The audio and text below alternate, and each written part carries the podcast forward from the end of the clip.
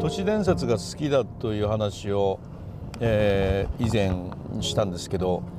まあ、高等無形な都市伝説は僕はあまり楽しめないけれども、十分あり得るなという都市伝説というのは大好きだというようなですね、話を以前したと思います。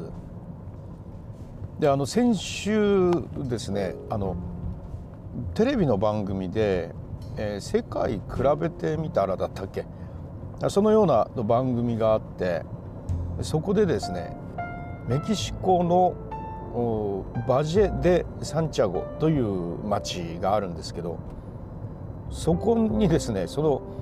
町とその周辺に、まあクレーターの跡がですね、クレーターの跡っておかしいですねクレーターが7つあるんですよ。で、その番組をやってたんですね。いや、そういう場所があるなんて全く知らなかったんで、まあ、興味持ってみたんですけど、その目を見張りましたね。街の真ん中にね、直径何百メートルというようなクレーター、大穴がボコンって開いてるんですよね。で、阿蘇の外輪山を見られた方はイメージわかるんですが、あんなカルデラの小さい版みたいな、いわゆるクレーターですよ、一般的なね、綺麗な丸を描いて、で外輪山的なボコッとね、断層がそこから何十メートルか何百メートルかわからないけど、深く穴がえぐれているわけですね。見たまんまのクレーターです。そんなものがですね、町の真ん中にボコンってあるわけですね。そしてそれ級のやつがその町の周りに点在してて、もうそのなんていうかね、映像を見ただけでね、ものすごいインパクトがありました。これ素晴らしい映像だなと、すごいなというふうにね、思ってみたんですが、ちょっとね、残念なことがありまして、僕はそれそのままね、ドキュメンタリーとして番組作ってればね、とってもね、見応えのあるいい番組っていうか、まあコンテンツになったと思うんですね。質がそれほど、映像の質もいいし、素晴らしかったんですが、なんとそれをバラエティの笑いにしてしまってるんですよ。そこはね、世界有数の UFO 目撃者たちがものすごくたくさんいるという、まあ、10人の半分の以上は見てますよみたいな、普通にね見てますみたいなことを言うような方々がやっぱいっぱいおられて、まあ、そこは有名なんだそうですね。メキシコでは UFO がよく出るよとかいうのはよく聞くんですけども、あ、その町のことだったのかと思いました。そしてその町にあるそのクレーターとやっぱ結びつけて、ここはね UFO が出るんだと。そしてまあ UFO が出るんだっていうのはいいんですけれども、このクレーターの並び方がね、北斗七星の形してると。確かにね、町の周りにあるその巨大クレーターがですね、そう何百メートル級のクレーターですよ。で、中が農地に使われていたりとかね、水が溜まってたりとか、まあそれはいろいろあるんですけども、それらを結びつけるとね、北斗七星の形してるということで、ラス・シエテ・ルミナリアスという名前なんだそうです。で、ラスというのは定冠詞ですよね。で、シエテっていうのはまあ、スペインに、まあ、行った時に7というような意味だったんで。まあその7つのですよね。で、ルミナリアスっていうのはルミナリエとかいうのと同じで光ですよね。イルミネーションね。ですから7つの光っていう意味なんですが、それが実は北斗七星という意味なんだそうですね。ですからそれとつないで、まあ、北斗七星の姿をしていると、宇宙と関係がある、宇宙人がなんかしたUFO と交信できるみたいなね、そういう結びつけ方で番組を作ってしまってて、でいわゆるひな壇芸人的な出演者の人たちがね、中でこう登場している人たちが、僕は UFO を見たんだとかね、ジャーナリストがいやこの UFO と北斗七星とは関係があるんだみたいな話をするたびに、みんなで笑うんですよね。で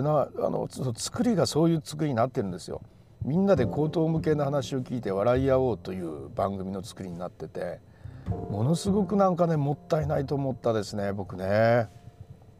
いや、なんでちゃんとね作らないんだろうと、なんでそこにこうひな壇の人たちがいて笑うんだろうかなと思ってね。確かにね、中で話している人の話は高等無形ですよ。重鎮的な方がおられて、銀河連盟だとかね、その人たちとコンタクトをしたんだとかね、そういうことを言われるわけですよ。そして、じゃあ呼んでみましょうとか言って実際に行かれまして、そしてそのクレーターの上でなんかおまじないを唱えて、今日は来ませんでしたみたいなことになるんですが、それもね、番組の作りとしてそういうふうなことをさせてるわけじゃないですか。だからそれを引っ張り出してきて、高等無形だ、変なこと言ってる、面白いみたいな感じで笑いに落としてしまってるっていうのがね、ものすごく僕もったいないと思いました。一つの文化としてね、大切にしているという、そういうようなね、高等無形なこと言ってるわははじゃなくて、そういう方々もいて、それぐらいこの町はね、やっぱ UFO が見える町としてみんなで大切にしているんですよみたいな、そういうような映像とね、人々の文化っていうところで見せるような良いコンテンツの方になんでできないのかなと思ってね、これやっぱり日本の番組作りというのの残念なとこだなというふうにね思いましたよ。確かにね、その番組すごくたくさんの人が見たいをつけてたんです。見たいっていうのはヤフーテレビですね。ヤフーテレビの番組欄に見たいというボタンがありますんで、それを押した人がですね1万人ぐらい確かいたんですね。だからやっぱその人たちが何を求めているかですね。真摯な内容を求めて見たいと押したのか、それともなんか特別なんか都市伝説だ、みんなで笑えみたいなね、バラエティーとして楽しみたくて見たいと押したのかね、それによるんだろうけど、少なくとも僕はね、僕は見たいは押してないんですけど、興味を持って見たいと思ったのは、そのような事実を知りたい、そしてUFO が出るならどういうふうにそれと結びつけてやるのかを見てみたいという、真摯な番組と思ってね見たいと思ったんですが、番組作りはちょっと残念な気がしましたね。これは僕の見方なんで、それがいいという人がいればそれでいいんですけど、あれだけのね素晴らしい映像をね、取材費もかけてですよ作るにしては、非常に僕はねもったいない番組の作り方だなというふうに思いました。